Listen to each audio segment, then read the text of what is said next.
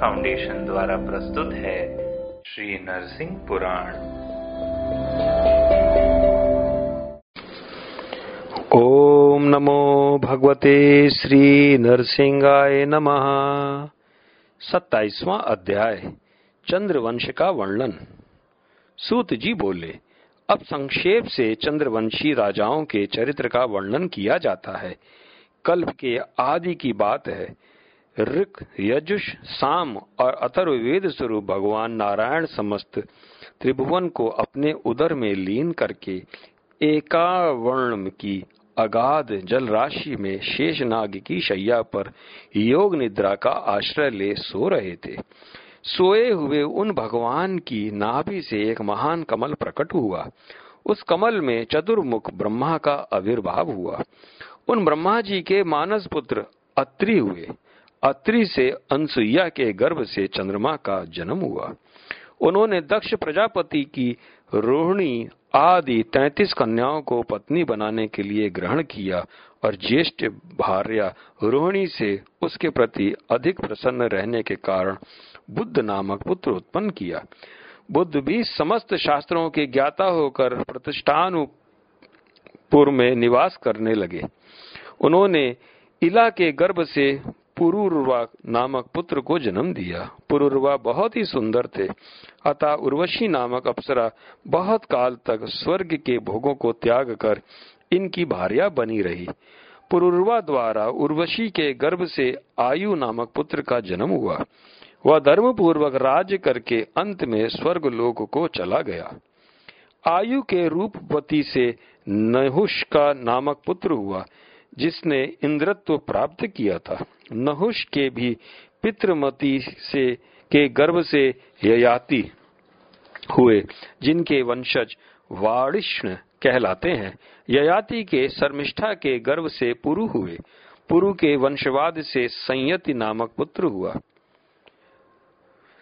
जिसको इस पृथ्वी पर सभी तरह के मनोवांछित भोग प्राप्त थे।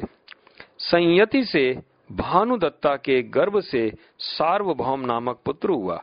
उसने संपूर्ण पृथ्वी का धर्म पूर्वक पालन करते हुए यज्ञ, दान आदि के द्वारा भगवान नरसिंह की आराधना करके सिद्धि प्राप्त कर ली।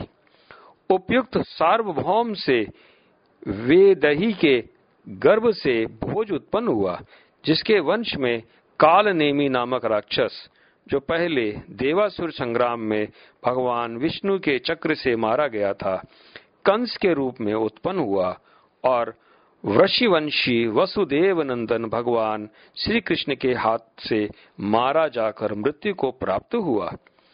भोज की पत्नी कालिंगा ने से दुष्यंत का जन्म हुआ। वह भगवान नरसिंह की आराधना करके उनकी प्रसन्नता से धर्म पूर्वक निष्कंटक राज्य भोग कर जीवन के अंत में स्वर्ग को प्राप्त हुआ। दुष्यंत को शकुंतला के गर्भ से भरत नामक पुत्र प्राप्त हुआ। वह धर्म पूर्वक राज्य करता हुआ प्रचुर दक्षिणा वाले यज्ञों से सर्वदेव में भगवान विष्णु की आराधना करके कर्माधिकार से निवृत्त एवं ब्रह्म ध्यान परायण हो, परम ज्योतिर्मय वैष्णव धाम में लीन हो गया।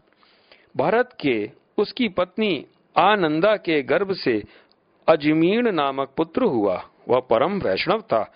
राजा अजमीर भगवान नरसिंह की आराधना से पुत्रवान होकर धर्म पूर्वक राज करने के पश्चात श्री विष्णु धाम को प्राप्त हुए। अजमीर के सुदेवी के गर्भ से वृष्णि नामक पुत्र हुआ। वह भी बहुत वर्षों तक धर्म पूर्वक राज करता रहा। दुष्टों का दमन और सज्जनों का पालन करते हुए उसने सातों द्वीपों से युक्त पृथ्वी को अपने वश में कर लिया था। वृष्णि के उग्र सेना के गर्भ से प्रत्यंच नामक पुत्र हुआ। वह भी धर्म पूर्वक पृथ्वी का पालन करता था। उसने प्रतिवर्ष ज्योतिष्ट मयाग का अनुष्ठान करते हुए आयु का अंत होने पर निर्वाण पद पद मोक्ष प्राप्त किया। प्रत्यंच को बहुरूपा के गर्भ से शांतनु नामक पुत्र प्राप्त हुआ, जिसने देवताओं के लिए दिए हुए रथ पर चढ़ने की पहले शक्ति नहीं थी, परंतु पीछे उस पर चढ़ने की शक्ति हो गई। ओम नमो भगवते श्री नरसिंहाय नमः। श्री नरसिंह पुराण गुरु श्री हितेंद्र के मुखार बिंदु से बोला गया। यह हम सबने सुना। अधिक जानकारी www.lordshrikalki.com पर प्राप्त करें।